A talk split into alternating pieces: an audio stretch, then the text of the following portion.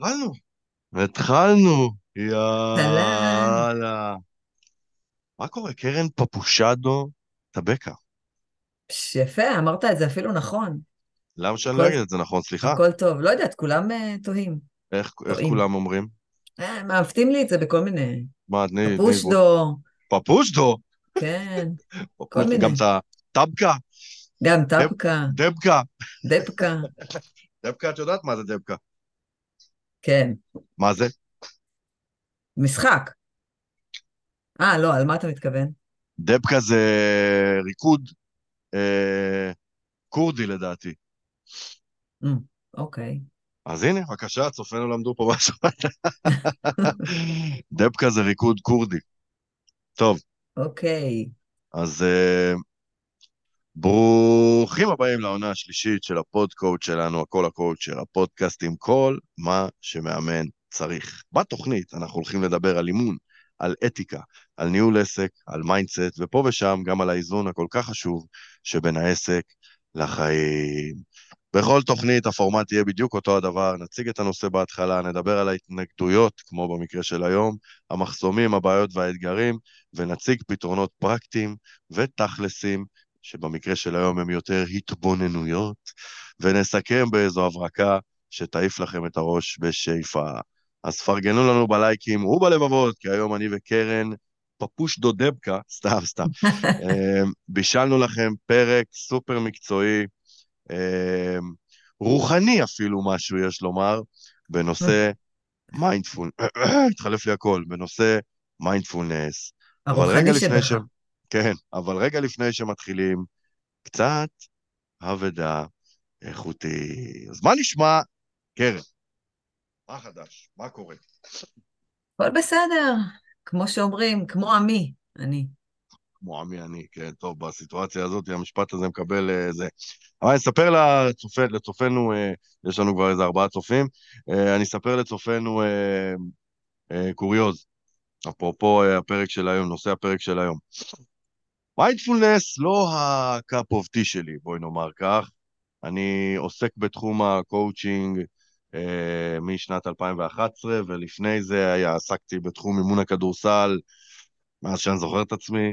אני סביב אימון בדרך כזו או אחרת כל חיי למעשה, ופחות עם המיינדפולנס, פחות עם הרוח, פחות, פחות עם הרוח. הייתי אפילו בז לזה באיזה, באיזשהו אופן. אה, ואני חייב לומר ש... מאז שאת בסטנדרט איתנו, בדיוק דיברנו על זה, נובמבר 22 הצטרפת אלינו, אה, ועלה הנושא הזה של מיינדפולנס בלא אחת ולא שתי שיחות שלנו, ואני חייב להגיד שהפתיחות שלי לדבר עברה שינוי מקצה לקצה, ואחת התודות הכי גדולות שלי בעניין הזה היא שייכת לך, וואו. כי ממש, כי... כי, כי זה באמת, אה, המיינדפולנס הוא Game Changer מאוד משמעותי עבורי השנה, אה, ואני ממש מסתכל עלייך כאיזושהי אוטוריטה בעניין, וזו הסיבה, אחר ההשתפכות. הזאת, זו הסיבה שבחרתי לעשות איתך את הפרק. אז זה היה ברור שאם אנחנו עושים פרק ביחד, זה רק על זה. זה היה או זה או על עוגיות פפושדו, כן? למי שלא מכיר, פפושדו זה חברת עוגיות של פפושדו שלנו. אז זה לגבי זה משהו שהיה חשוב לי להגיד. אה, הובכת, יופי. כהלכה, הובכת כהלכה.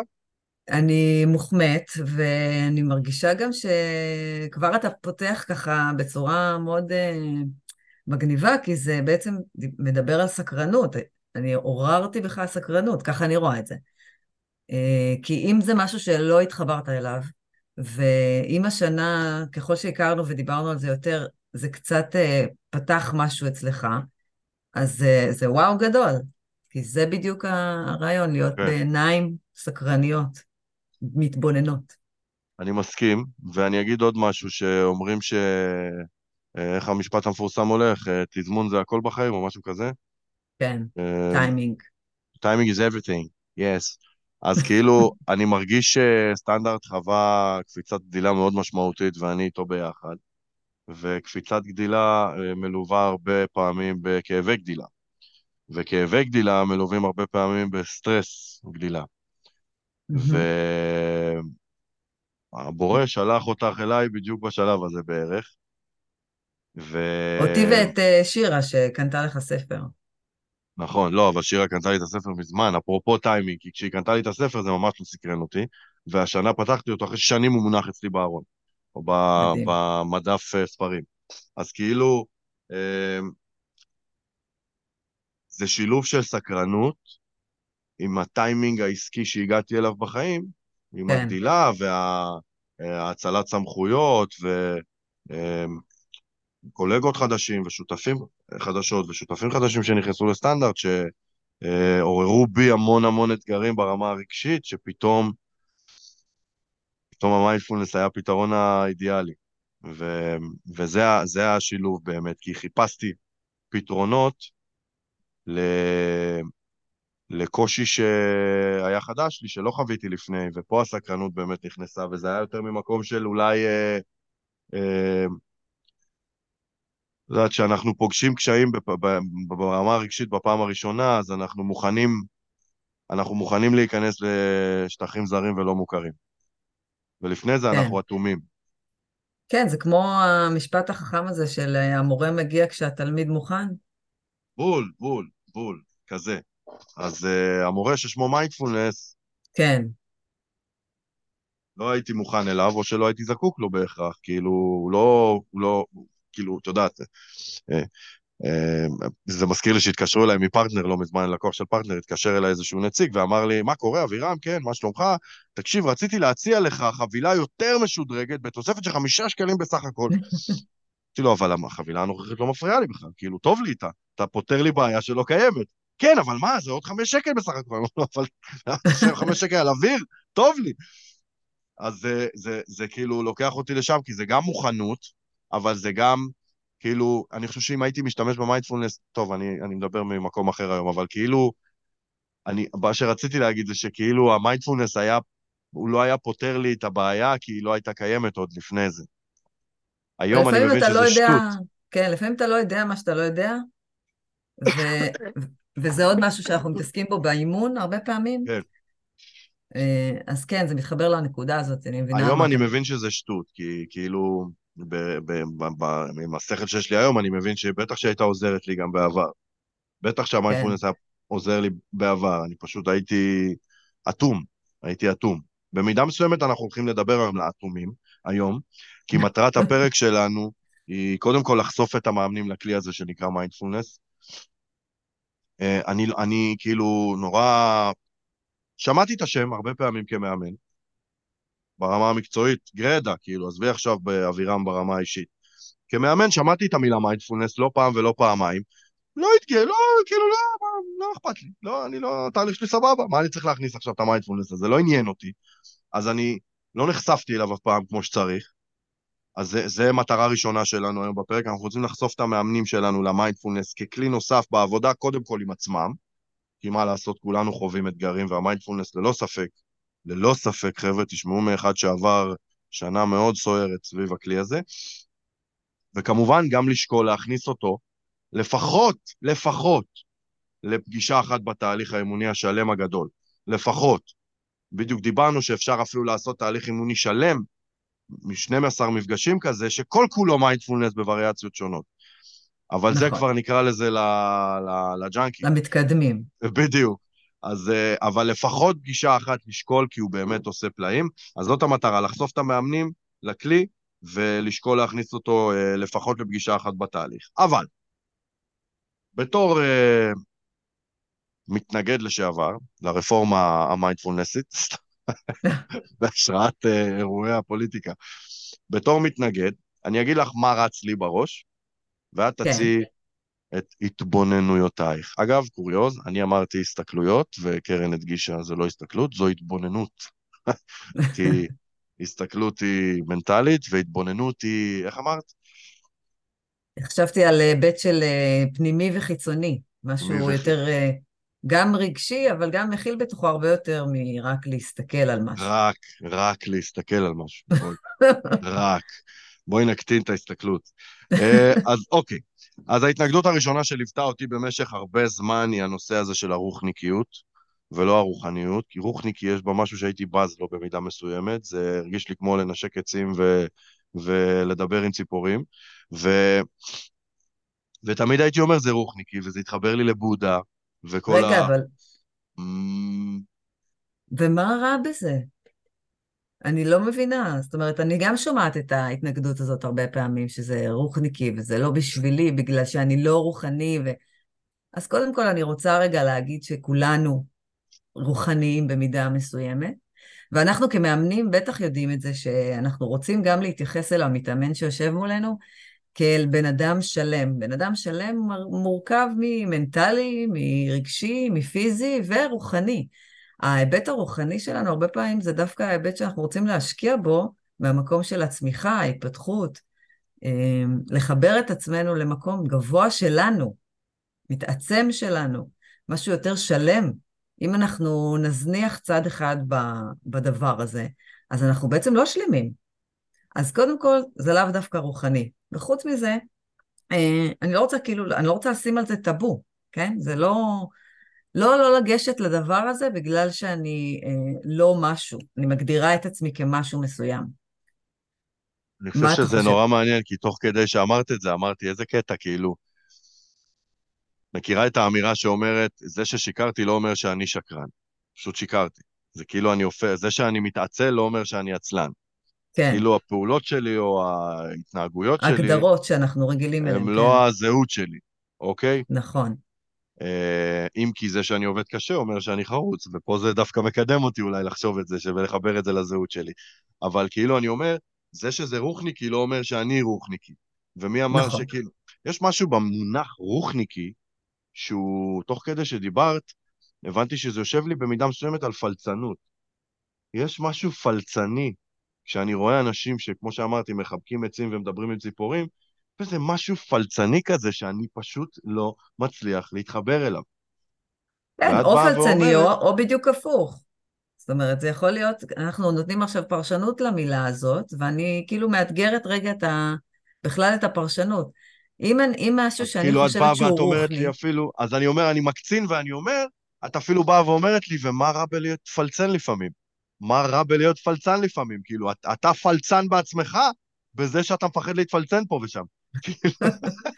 שזה כן. הפוך על הפוך. ושוב, אנחנו צריכים לזכור שכל הדברים האלה זה רק חלק מאיתנו, ואנחנו לא צריכים לתייג את עצמנו בכזה או אחר, כי יכול להיות שבשבילך זה פלצני, ובשביל מישהו אחר זה להפך, זה, זה איזשהו משהו שגורם לו לחשוב על אה, שזה לא רציני. כן. אה, ויכול להיות שאנחנו מונעים מראש מעצמנו, שוב, אותן הגדרות שאנחנו נותנים לדברים, מונעים מעצמנו כלי שיכול להיות שהוא יכול לשרת אותנו מתי שאנחנו נחליט.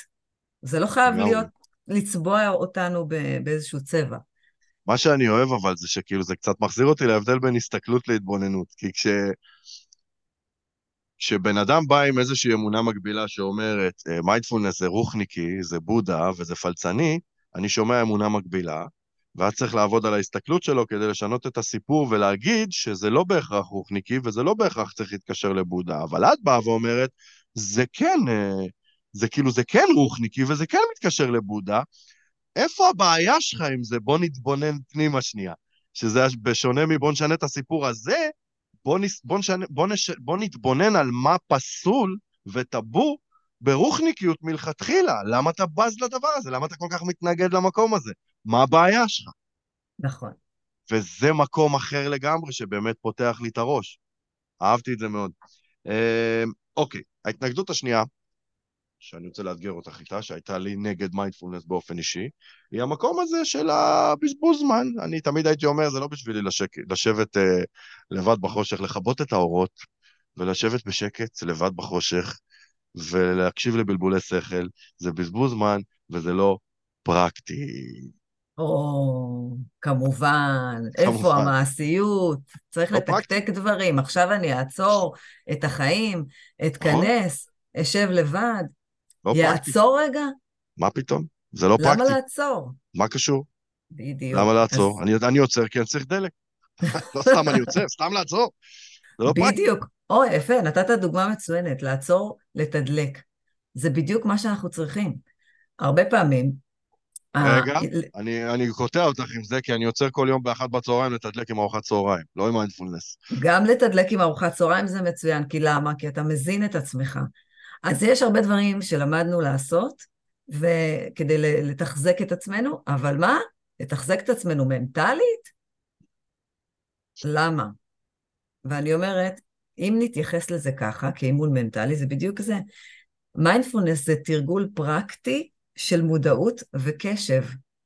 ולמה אני מתכוונת? לכולנו יש באגים כל הזמן, כל מיני באגים קטנים כאלה שאנחנו בעצם אה, נמצאים בסיטואציות ביום-יום, שאנחנו לא שמים לב. המחשבות נודדות, בורחות לנו לכל מיני כיוונים, והיינו רוצים את היכולת לחזור, להיות נוכח, בנוכחות במה שאנחנו עושים. ואני אתן לך דוגמה. Okay. אוקיי. למשל, התחלת לקרוא איזה ספר, לאחרונה, נגיד אם יצא לך, הרבה פעמים אנשים לא קוראים היום ספרים, קוראים אולי כיפור, בטלפון. ביום כיפור. אוקיי, אז ביום כיפור. ואתה מכיר בטח את התחושה הזאת שאתה קורא, ואחרי כמה משפטים, ככה שור, שורות, אתה ככה מגיע כמעט לסוף הדף ומבין שבעצם לא קראת שום דבר. כן, המחשבה שלך בכלל נדדה לכל מיני כיוונים אחרים. ואז מה אתה עושה? חוזר. חוזר נכון. לספר, מתחיל עוד הפעם. נכון. זה תרגול מיינדפולנס. אבל זה נהגע. כולנו עשינו תרגולי מיינדפולנס במהלך החיים, רק לא קראנו לזה ככה. והתרגול עצמו הוא חזרה לרגע הזה, למה שאני, לפעולה שאני עושה, למה שאני רוצה להיות עכשיו בקשב עליו, בפוקוס עליו. זה תרגול פרקטי. אני רוצה להתעכב על המקום הזה רגע, כי, כי זה, זה קורה לי הרבה. אני, אני, ספרים זה קושי שלי. אמ, ואמרתי יום כיפור, כאילו, בכנות, כי ביום כיפור קראתי ספר ועוד הייתי תחת השפעת הצום, אז בכלל היה לי קשה להתרכז. ואני מצאתי את עצמי חוזר אחורה כמה וכמה וכמה פעמים. זה, זה היה מייסר. ואת אומרת שזה תרגול המיינדפולנס. נכון. אז זה, התרגול המיינדפולנס אמור לייסר אותי? קודם כל כן. יש פעמים ש... צריכה עוד פעם, מה רע בייסורים? כן, מה רע בייסורים? לא, כי בוא נגיד את זה ככה, אם עכשיו היית הולך לחדר כושר ואתה רוצה לבנות שריר, ואומרים לך שבשביל להבנות שריר אתה צריך לעשות חזרתיות ב-X פעמים, ווואלה, בפעמים הראשונות כשזה קל, אוקיי, ואז אתה אומר, אה, זה קל לי, אני צריך להעלות את המשקל של המשקולת.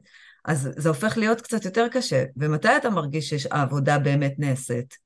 כשיש התנגדות, נכון? לשריר. כן. אותו דבר, אנחנו, אם אנחנו מתרגלים משהו שהוא קל לנו, אז כנראה שאנחנו צריכים לעבור לרמה הבאה. ונכון, זה לפעמים קצת מייסר, אבל מה מושך אותנו להתייסר על משהו? התוצאה שתגיע אחר כך, בהמשך. ואותו דבר בתרגול מיינדפולנס. כשאנחנו רוצים להחזיר לעצמנו את היכולת להיות בפוקוס, בריכוז, בשליטה, בבחירה על דברים, אנחנו צריכים לתרגל את המוח שלנו להיות מסוגל לעשות את החזרה הזאת לנוכחות. אבל את אומרת לי, שנייה רגע, אני רוצה לנפץ פה מיתוס מסוים. מיינדפולנס, בפשט, זה תשכב על הכיסא, עצום עיניים, תתחיל נשימות, ותיכנס לאיזשהו טראנס.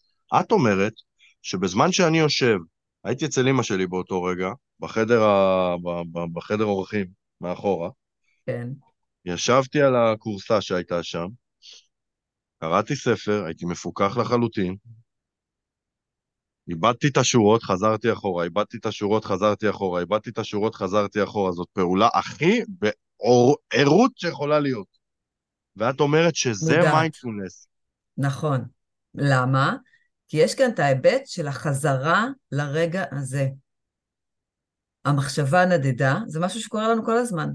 אנשים הרבה פעמים, אולי זו הזדמנות להגיד את זה, אנשים הרבה פעמים חושבים שמיינדפולנס, אה, בעצם אני צריך להיות ללא המחשבות שלי, להתנתק מהמחשבות שלי. זה ישר לוקח אותי, מיינדפולנס הוא מדיטציה. אז מיינדפולנס הוא גם מדיטציה, ולא רק. אבל גם בתוך המדיטציה, הפעולה שאנחנו מאמנים, הפעולה המנטלית, זה לחזור. המחשבות נדדו, ואני חוזרת למקד אותם בעוגן כלשהו, בעוגן הנשימה, אם זה בעיניים פקוחות אז בעוגן ויזואלי, או בכל דבר שאני יכולה להתמקד בו. אני רוצה לחזור להתמקדות. ובעצם, בעזרת התרגול הזה, עם הזמן, כביכול נבנה לי איזשהו שריר, שריר הריכוז, שריר החזרה, להיות בנוכחות. האפשרות שלנו היא כל הזמן להיות במצב שאנחנו אה, שמים לב למה שקורה, אנחנו בתשומת לב לכל מה שקורה, ובבחירה, במודעות, בהתכוונות, חוזרים למה שרצינו. אנחנו הרי נמצאים באיזשהו עולם של שפע וגירויים, וכל הזמן יש משהו שמושך את תשומת הלב שלנו. גם עכשיו, הטלפונים הניידים, אה, תזכורות, הודעות, הילדים מסביב, ההטרדות היומיומיות, האתגרים שיש בפניך, אמרת בעצמך, הסטרס. נכון. אנחנו רוצים להיות מסוגלים לחזור, להתמקד במה שאנחנו רוצים כרגע. זה התרגול. התרגול כל הזמן ללכת ולחזור, ללכת ולחזור, כשבמטרה שעם הזמן יהיה לנו הרבה יותר קל לעשות את הפעולה הזאת. לשים לב זוכר. שברחנו ולחזור. אני זוכר שאמרתי שצפית בקורס המנטלי שלי, של המכון המנטלי. כן. כמה מצאת uh, נקודות דמיון. ממשק בין, ה, בין, ה, כן, בין, ה, בין המיינדפולנס למכון המנטלי, שאני תופס אותו הכי מנטלי שיש, ושכלתני שכזה, אבל אני מדבר שם המון על החזרתיות הזאת כדי לאמן שרירים בדיוק. מנטליים. ואת תופסת את זה גם כמיינדפולנס, וזה באמת ניפוץ מיתוס בעיניי, שאפילו לא דיברנו עליו כשבנינו את הפרק הזה, שכאילו עצם זה שאני עושה את הפעולה החזרתית הזאת, אני קורא את השורה, בשורה השלישית, רביעית, חמישית, אני קולט פתאום שהמוח שלי הולך לבלבולי שכל, מה היה עם הילד היום? רגע, מה? תחזור. בדיוק. טק, טק, טק, זה מיינדפולנס. נכון. זה המכון המנטלי שלי, וזה מיינדפולנס, וזה מדהים. נכון. נכון, המיינדפולנס. אני לא, לא רוחניק שם ולא מבזבז את הזמן, אני מתוסכל, זה מייגע אותי, אבל אני מאמן איזשהו שריר של focusing ברגע הזה. נכון, וזה עוזר לך עם הזמן באמת לעשות את זה, אחד, יותר מהר, ברגעים שאתה רוצה, ושתיים, כן. זה מאוד מגביר את המודעות שלך לדפוסים מחשבתיים שיש לך. כן. אז בתוך תהליך אימוני, זה מאוד עוזר לנו לעלות על דפוסים שמהם אנחנו רוצים להשתחרר. או, oh, אני שמח שהעלית את הנקודה הזאת, כי זה מוביל אותי להתנגדות השלישית והכי מרכזית שלי כמאמן למיינדפולנס, אוקיי? מיינדפולנס נתפס אצלי במשך המון המון המון שנים ככלי טיפולי שנועד לעזור למטופליהם של המטפלים להפחית חרדות, לצמצם דיכאונות, להתמודד עם OCD ועם מחשבות טורדניות כאלה ואחרות, שלא בהכשרה שלי בכלל כמאמן. ואני אפנה מי, יבוא אליי מישהו עם דיכאון, שנשמה, אני אלך למיינדפולנס, מה לי ולזה? ו- ואני כמאמן ממילא לא אקבל את זה, והכלי הזה שנקרא מיינדפולנס נתפס אצלי כלא אימוני, וגם העליתי דיון על זה בפורום השבוע, והיו שם תגובות מעניינות. אמ, זה נתפס אצלי כמשהו שהוא חוצי יכול לחצות קוד אתי, זה נתפס אצלי כמשהו שלא יכול לעזור לבן אדם בכלל במטרות האימוניות שלשמן הוא הגיע אליי, ומה קשור, אוקיי? ו... אז... ו- ומה תגידי על זה? אז קודם כל אני יכולה להתחבר בבסיס לתהייה הזאת. כי אתה אומר, יש פה איזשהו כלי שמשתמשים בו בטיפול, אז רגע, אז איך אנחנו יודעים מה הקו? איך אנחנו יודעים נכון. איפה זה עובר? נכון. וזו שאלה מאוד מעניינת, בגלל שקודם כל, אני לוקחת את זה למקום שאיזה נהדר זה שיש כלי כזה שאפשר להשתמש בו בשביל כל מה שאמרת, כי זה אומר שהכלי הוא, הוא חזק, הוא, הוא באמת עוזר לאנשים להתמודד עם הרבה מאוד בעיות אה, וקשיים, ובאמת המטרה שלו הוא לעזור לאנשים להפחתת סבל בגדול. עכשיו, הסבל שלנו מורכב מהרבה פעמים סבל מנטלי, כן? זה משהו כן. שאנחנו אה, צריכים אה, לשים אותו. ואני חושבת שמעבר ל... ל... להתעסקות בתוך אה, חדר האימון או חדר הטיפול, הנושא הכי חשוב זה להבין מה אנחנו עושים עם זה אחר כך. זאת אומרת, הרי התחלנו את הפרק הזה בדיבור על זה שמיינדפולנס יכול לעזור לי כמאמנת, כבן אדם שיכול להיות במקום שבוחר את ההתבוננות על, על המקום שלי באותו רגע. האם אני שיפוטית או לא שיפוטית בסיטואציות מסוימות בתוך האימון, אבל זה גם יכול לעזור למתאמן שלי. וכשאני רוצה לעזור למתאמן שלי, אני אקח את המיינדפולנס ככלי ואשתמש בתוכן, בתשאול שלי לאחר מכן, בצורה שונה. אני אתאים את השאלות שלי שישרתו את המטרה האימונית של המתאמן שלי. וזה ההבדל, אני חושבת שאם אני יושב אה, פסיכולוג ומשתמש בזה, ויש המון שיטות שהוקמו סביב, אה, מתבססות על מיינדפולנס, כמו אקט ועוד כל מיני, התשאול הוא מה שמשתנה אה, לאחר מכן, ולא רק התשאול, התהליך, כל התהליך, אפשר לבנות תהליך שלם סביב השאלות האימוניות או סביב השאלות הטיפוליות שיעלו. המטפל ילך למקום של להתעסק ברגש, ויתעסק בשאלות שקשורות בחוויה הרגשית הפסיכולוגית, ואילו אני אקח את זה למקום של החוויה העכשווית הפרקטית, של מה אני יכולה ללמוד מזה, על דפוס החשיבה, ולהתמקד בשאלות חשיבתיות. זאת אומרת, אם אני מנסה רגע לתרגם את זה לעצמי, מה שאת אומרת, אם, אילו הייתי פסיכולוג, הייתי עושה, או מאמן, הייתי עושה את המיינדפולנס כתרגול, אותו דבר אחד לאחד. שום דבר לא היה משתנה. הייתי מחבר אותו לעצמו, נשימות, תרגיש את הכיסא, שואל אותו אולי שאלות תוך כדי וכולי וכולי, אחד לאחד. פה אין הבדל. ההבדל הוא מה קורה אחרי שפותחים את העיניים, בתישול. אז אם הייתי פסיכולוג, הייתי שואל אותו, הוא, הוא הגיע אליי לצורך העניין בשביל אה, לטפל בדיכאון, אז הייתי שואל אותו אה, שאלות שקשורות מתוך תרגול המיינדפולנס, שאלות שקשורות בצמצום הדיכאון, שוב, אני לא פסיכולוג ולא מתיימר להיות, אבל כאילו הייתי שואל אותו שאלות שקשורות לצמצום הדיכאון שלו, טיפול בדיכאון שלו, טה-טה-טה, כל השאלות היו הולכות לנפשו. אוקיי? לנפשו, ויכול להיות גם על uh, פרק uh, זמן, כאילו על ציר הזמן, על העבר, על דברים שגרמו לדבר הזה. על ילדותו, נכון, לגמרי, כן. לגמרי, לגמרי. על נפשו, ילדותו ו- וכולי וכולי. באימון, אני אעשה את המיינדפולנס, נפתח את העיניים, ואז אני אשאל אותו איפה היה לו קשה לצורך העניין, איך היה לו, מה הייתה החוויה שלו, ואז מתוך המקום הזה כנראה יצוצו כל מיני דפוסים מעכבים, אוקיי? כי הוא לא זקוק לטיפול, הוא פנה אליי בכלל בשביל להתקדם בעבודה לצורך העניין, ואני עושה לו מיינדפולנס. ואז הוא יגיד לי פתאום, יעלו, דיברנו על זה שמה היית עושה לי מיינדפולנס, היו לי ענייני שליטה כנראה, ואז היה עולה עניין של שליטה, ואז היית שואלת אותי פתאום שאלה אימונית, איפה זה פוגש אותך בעסק? ופתאום נכון, שיח שלם שלי בתור המנכ"ל, הבעלים והמנכ"ל בסטנדרט, סביב נושא של שליטה והאצלת סמכויות השנה, שחוויתי מאוד, בתחילת הפרק סיפרתי על כאבי הגדילה שלי, פתאום זה פותח פתח ענק לשיחה אימונית מטורפת סביב המקום הזה, ואז במיינדפולנס אני יכול לחזור לתרגל את זה. נכון. נכון מאוד. ויש עוד, אה, כמובן, עוד אה, שימושים שאפשר אה, לתת ככה כדוגמאות, ש... וההבדל ביניהם זה שיכול להיות שהתהליך האימוני שלי, אם אני אשתמש במיינדפולנס שם, הוא יהיה לדברים מאוד פשוטים וקטנים, כמו סינכרון ביני לבין המתאמן בתחילת כל מפגש, כמו איזשהו setting של אה, פגישת אימון.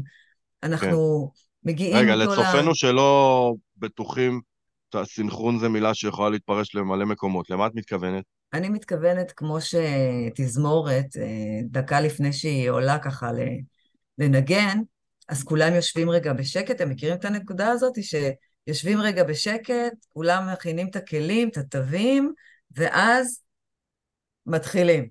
כן. אז אני אוהבת לעשות את זה גם עם מתאמנים שלי.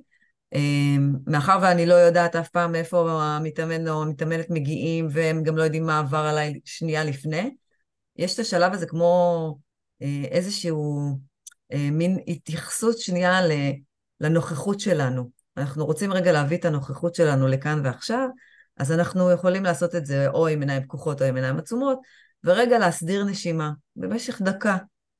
אנחנו נסדיר נשימה, כל אחד רגע יתחבר למקום שלו, לנשימה שלו. הנשימה היא מקום uh, שהוא באמת עוגן שלנו uh, להביא את עצמנו לנוכחות. אז אני אוהבת להתחיל ככה, גם אם אני עושה אימון וגם אם אני עושה מעגלי נשים או כל דבר אחר, להתחיל, כן. וגם בעבר כשניהלתי והתחלתי ישיבות, אז שנייה, שנייה של שקט, של נשימה, הסדרת נשימה, זה הוא... יכול להיות דקה, ואז הוא... מתחילים.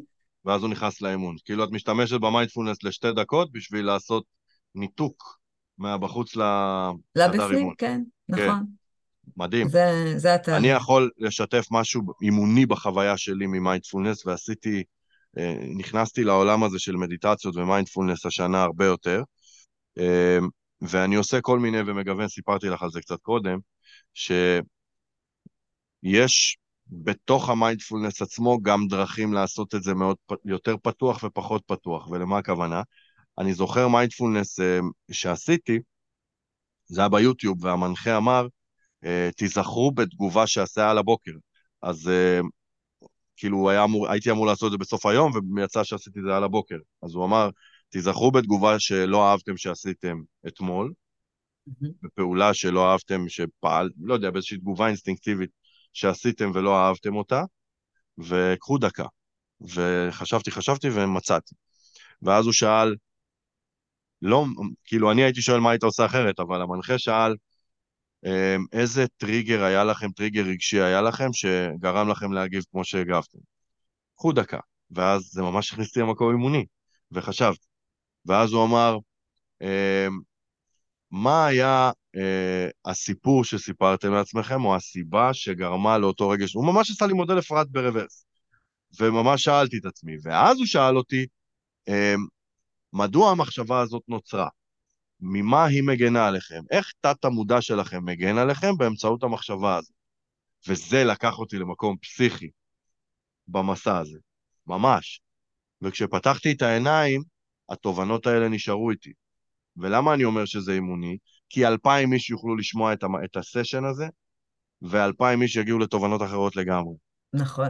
וזה מה שהופך את זה לאימוני טהור בעיניי, וזה סוג מסוים של סשן אה, שיכול, שאפשר ורצוי ומומלץ להשתמש בו uh, באימון, ואני יכול uh, פשוט להעיד שזה עשה לי פלאות ופלאים, פלאות. ו... פלאים.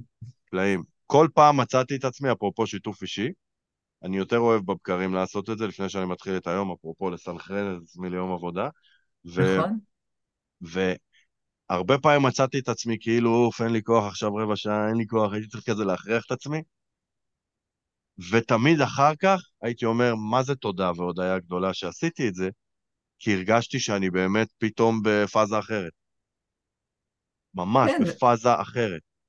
זה, זה, זה כמו כל דבר שאנחנו, כמו כל הרגל חדש שאנחנו מנסים אה, לאמץ. יש כן. הרבה פעמים אה, איזושהי, איזושהי ידיעה שאפילו גם אם לא, אם אנחנו לא יודעים מה יקרה, ואנחנו שומעים על זה, וזה גם טרנדי כזה, שזה עוזר, וזה יכול להפחית סטרס, ו... ואנחנו ניגשים לזה, ואז בפועל אתה יושב ואתה אומר, אבל זה לא עושה לי כלום, אני לא... אנחנו מחפשים לראות תוצאות. אנחנו מחפשים כן. לראות תוצאות מיידיות. ושוב אני מקבילה את זה לחדר כושר. התוצאות הן לא מיידיות לרוב.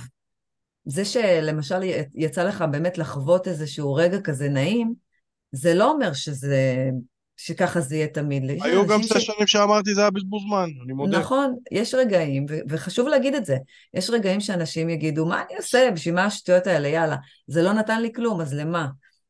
אבל אני רוצה להגיד שזה איזשהו אפקט מצטבר, וחשוב לנו, גם ב- ב- בתור מאמנים, כשאנחנו נתקלים הרבה פעמים... רגע, רגע, אני רוצה להגיד את זה עוד פעם. אפקט מצטבר. וואו, אהבתי את זה.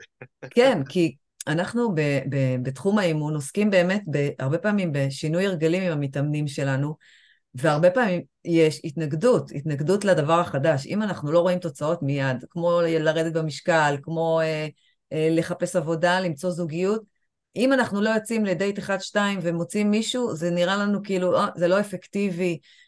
אנחנו כל הזמן מחפשים לעשות משהו ולראות מיד פידבק. ואנחנו לא תמיד רואים את הפידבק בצורה מיידית, ועדיין אנחנו צריכים לשכנע את עצמנו להמשיך, וכמה זה קשה להמשיך משהו. אבל באמת, אה, עם הזמן אנחנו רואים שזה יוצר אצלנו אפקט במקום הזה שאנחנו מסוגלים גם לחוות את כל סוגי הרגשות ואת כל סוגי הדברים שיצופו ברגע הזה, גם אם עכשיו זה מעלה בי חוסר סבלנות. אז זה מה שקיים בי כרגע. יש בי חוסר סבלנות. מה הבעיה בחוסר סבלנות? נכון, אם זה מעלה בי עייפות, ולפעמים בא לי להירדם מיד אחרי זה, אז אני עייפה, לצורך העניין. זה לא הכלי שיצר אצלי את הדבר, הכלי רק חשף. חשף, בדיוק.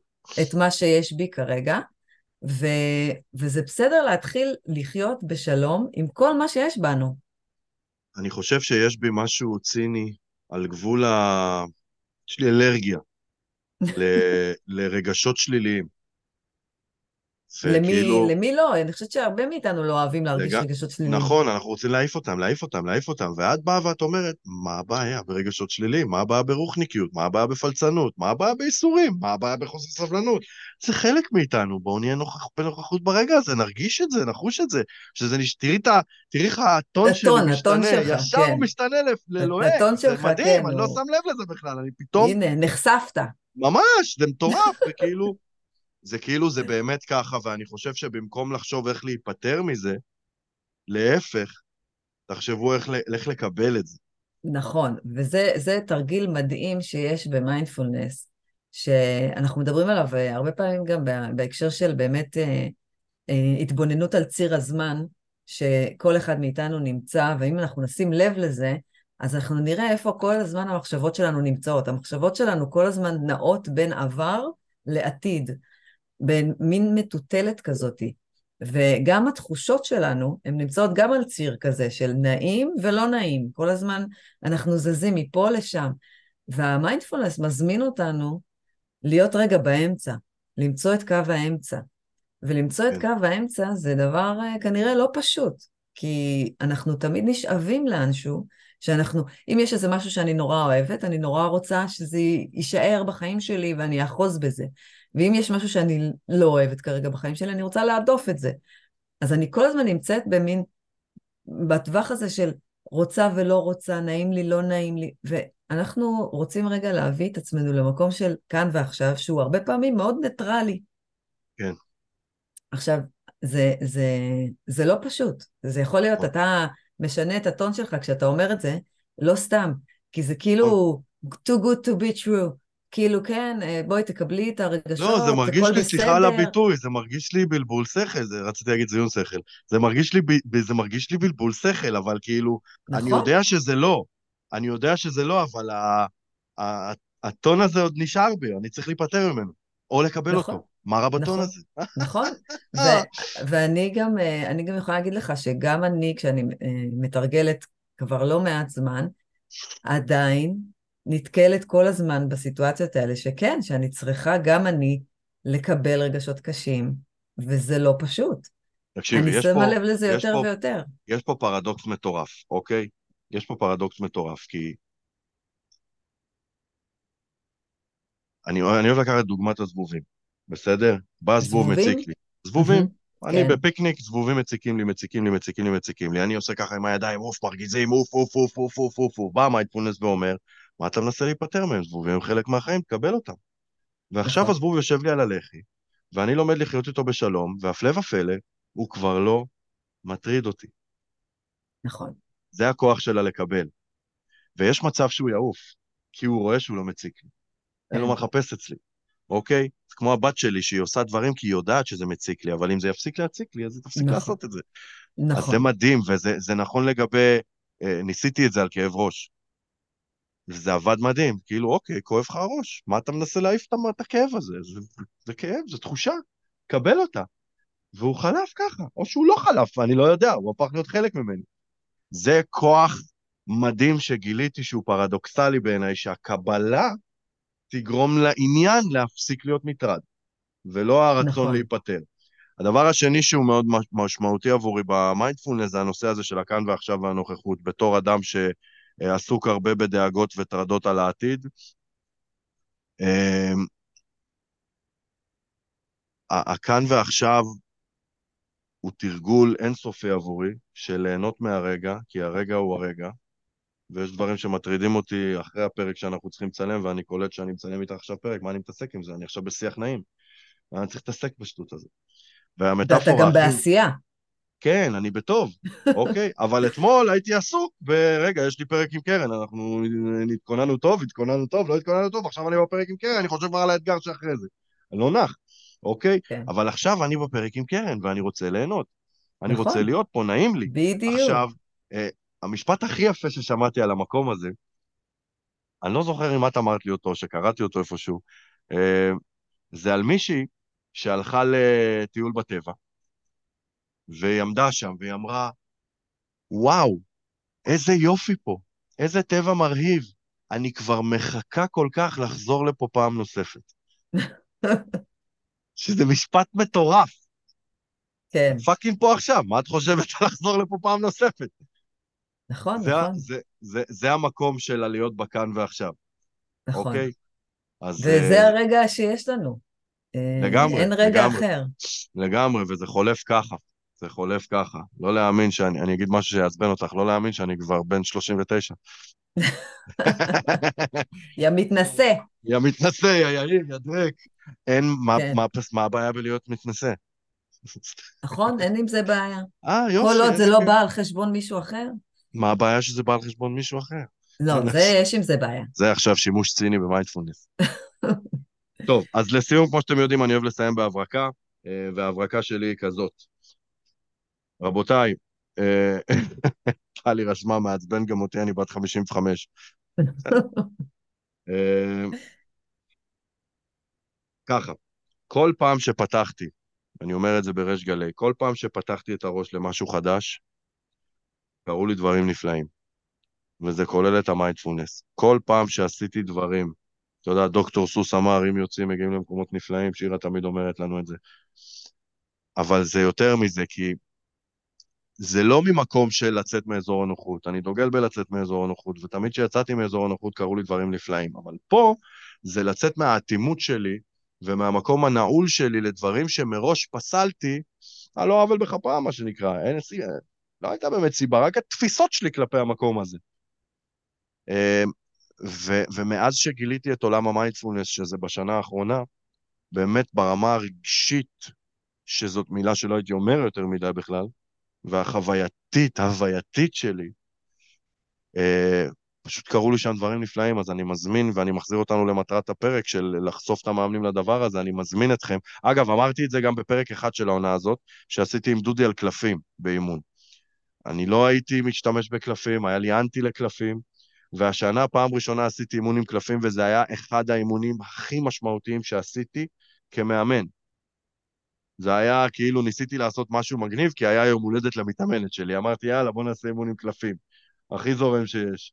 וזה היה אחד האימונים הכי משמעותיים שהעברתי.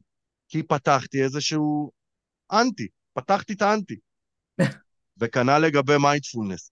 פתחתי את האנטי שלי לדבר וקרו לי דברים נפלאים, וזאת ההברקה שלי. אה, קרן, משפט לסיכום? אה, יש לי הרבה יותר ממשפט. אה, שלושה. אז תודה. אבל אני באמת רוצה להגיד שאני מאוד מתחברת למה שאתה אומר כשאתה נפתח למשהו. אז אני מרגישה אותו דבר, אני חושבת שהמיינדפולנס ככלי, ככה ברמה האישית שלי, הביא אותי בדיוק למקום שחיפשתי. חיפשתי איזשהו משהו שיעזור לי אה, להיות כלפי חוץ הרבה יותר אה, אסופה, אצילית.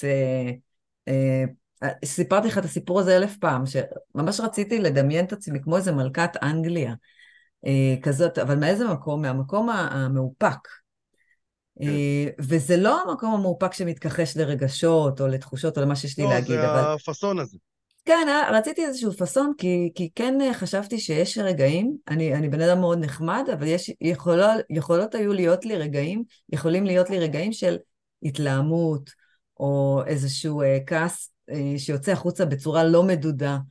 אה, דברים שדיברנו עליהם בעבר, ומבחינתי כן. המיינדפולנס היווה את, ה, את הכלי הזה, את הפתרון לדבר הזה, זה בעצם נתן לי איזשהו באפר בין הגירוי לתגובה.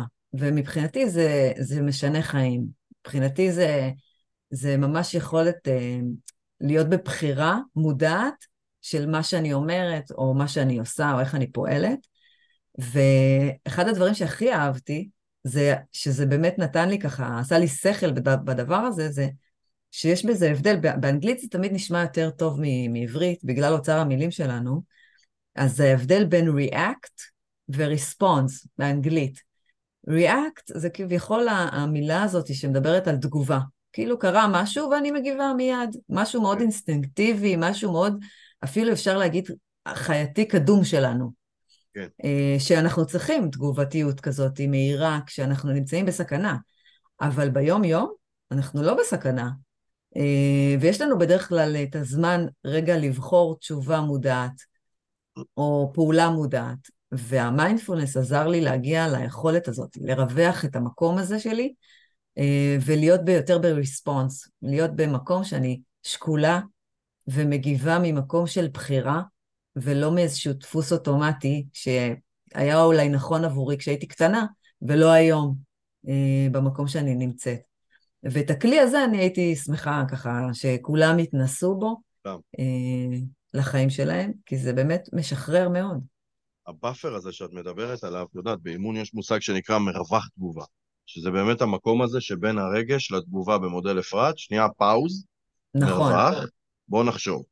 את נכון, המרווח הזה, פתאום תוך כדי שאת מדברת, אני יכול להקפיץ אחורה ברוורס ולשים אותו מרווח רגשי בין הפרשנות לרגש. שנייה, פאק, בוא נחשוב. ואז אני יכול לקחת אותו עוד יותר רוורס ולעשות מרווח פרשנות בין, בין האירוע שקרה לי לפרשנות שאני בוחר לספר לעצמי. ואז אני מוסיף נכון. במודל אפרת, א', מרווח, פ', מרווח, ר', מרווח, ת', מרווח, אוקיי? נכון, נכון. ואז אני ממש מרווח את הדבר הזה, ואפילו י', כמו שאני אוהב להוסיף בסטנדרט, כמו שאת יודעת, מודל אפרתי אצלי, כי זה חייב כן, להתחבר ליעד של המתאמן. אז אני שם עוד מרווח ושואל את עצמי האם התגובה מקדמת אותי בכלל ליעד, או שאני צריך לעשות משהו אחר לגמרי. ואולי בכלל אני מרגיש רגש שהוא סטרס, כי יצאתי מאזור הנוחות, ומי אמר שזה פסול, למה אני צריך לשנות את זה? מי אמר שזה, מה הבעיה בסטרס? זה פותח נכון. את הראש להמון המון המון אפשרויות, וזה ממש מדהים ואני סופר מתחבר לזה. נכון, תחשוב אמ, שהמרווח הזה, כמה, כמה הוא, אם אנחנו מכניסים מרווח בחיים שלנו לכל מיני סיטואציות, איך הסיטואציות האלה יכולות להיראות אחרת לגמרי. וזה כן. כולה מרווח. טלי רושמת, במקום לקרוא לזה מודל אפרת, פשוט, זה, פשוט בוא נקרא לזה מודל גירוי ותגובה. נכון? כל החיים שלנו זה גירוי ותגובה. response and react. נכון? טוב, אז קודם כל, אה, רגע לפני שאני מסיים, אני רוצה לספר לכם שקרן פפושדו שלנו מקיימת אה, מעגלי נשים סופר עוצמתיים בגני תקווה, ואם נכון. מישהי גרה באזור זה פרונטלי, נכון? כן. אז אה, אם מישהי גרה באזור, היא מוזמנת, כמה זה? 2,000 שקל כרטיס? סתם, לא, הגזמתי. כמה עשרות שקלים אני מניח. זה ו- תלוי בתקופה. ותלוי בתקופה, וזה... את רוצה לספר על זה קצת? אני אשמח, האמת שבתקופה הזאת שאנחנו נמצאים בה, אז העברתי מעגלי נשים כל יום ראשון אה, למי שרוצה בלי התחייבות וגם ללא עלות, כהתנדבות, אה, כדי לבוא וכן, לפרק וככה לשחרר כל מיני תחושות ורגשות, מחשבות שעולות לנו. את עושה שם מיינדפולנס? אני מתחילה תמיד בסינכרון הזה, כן. אני מתחילה, זה, הרבה פעמים זה לא חייב להיות באמת, אה, אני עושה את זה עם איזשהו שיר שאנחנו מתכווננים אליו, או, או מקשיבים למשהו, אה, לצלילים, או כל, כל דרך אפשרית, אפשר לעשות את זה בתנועה. אה, אני משלבת את זה הרבה פעמים גם עם אה, אכילה. אה, כל אפשרות שיש לנו רגע להסתנכרן עם עצמנו, זה מבחינתי פרייסלס, ואנחנו לא עושים את זה מספיק. לגמרי, טלי רושמת לנו מודל את, א', אירוע, ת', תגובה. יפה, בוא, נטלי היום יצירתית. טלי היום, אבל אז אה, אם זה אתה, מה? מה זה אתה? תגובה זה כאילו עם ה בסוף? איזה שכונה. אה, טוב, אז קודם כל, אה, אני חייב להגיד שמשום מה מעגלי גברים זה פחות נפוץ, אני שומע לפעמים שצץ, אבל נראה לי יש, של... לאחרונה יש יותר. כן, נראה לי שלגברים יותר קשה עם המקום הרגשי בר- ברמת ה... לא יודע, האתוס שזה זה יוצר כלפי עצמנו, אני לא יודע, לגברים יש עוד עבודה במקום הזה, מול ה... בפן הסטיגמטי כנראה של הדבר. אה, זה אה, תלוי, זה... בוא נגיד שאנחנו לא, לא נלך להכללות, כי יש גברים שממש לא, נכון, סטטיסטיקה, נמצאים שם, לא, אין ספק. וזה הולך אה, ונעשה יותר ויותר. אני מכירה מעגלי גברים שבאמת בנושא כעס, שזה משהו שיותר קל לאנשים לדבר עליו, רגש שיותר קל כן. לאנשים לדבר עליו. טלי אה, רושמת, כמובן- אנשים שולטות. הכל, אה, הכל אה, לגיטימי, אז אה, כן. מעגלי, וזה אגב, מעגלים לא חייבים להיות מעגלים אה, שמבוססים על רגש. ברור לי, ברור לי. טוב, אז לסיום, חבר'ה, אה, מעגלי נשים של קרן בגני תקווה, מי שמעוניינת מוזמנת לפנות אליה וגם תראו איך היא מנהלת אותם באהבה רבה, היא גם מרצה בנושא מיינדפולנס ומתעסקת עם זה מהבוקר עד הלילה בגדול. אה, כיף גדול היה לדבר איתך. אה, כיף גדול להיות איתך. דרך אגב, היא גם איתנו בסטנדרט, אז מי שרוצה ממש להתרועע עימה, הדרך לעשות זאת היא להגיש מועמדות לסטנדרט בית למאמנים. אני, אני היום מוכר את סטנדרט כי אני מוכר אתכם, אני מוכר את האנשים. רוצים להיות חברה של קרן? בואו לסטנדרט. אחרת אין, אנחנו אקסקלוסיביים. אנחנו לא חברים של אנשים מבחוץ. מועדון, מועדון אקסקלוסיבי. מועדון סגור, בדיוק, כמו הפרץ האלה שיש בקולג'ים. טוב, קרן, אבל תודה אנחנו רבה. אוהבים, אה, אוהבים אנשים ואוהבים מתאמנים, אז אה, זה נכון, זה תרגישו נכון. חופשי. תודה רבה, וטלי, תתכונני, עוד שבועיים יש לנו גם פרק, נשמה, אנחנו הולכים לדבר על, אה, על גירושים, על מה אנחנו הולכים לדבר, אני לא זוכר. על משהו הרבה, הרבה פחות סקסי ממיינדפולנס. יאללה ביי! ביי.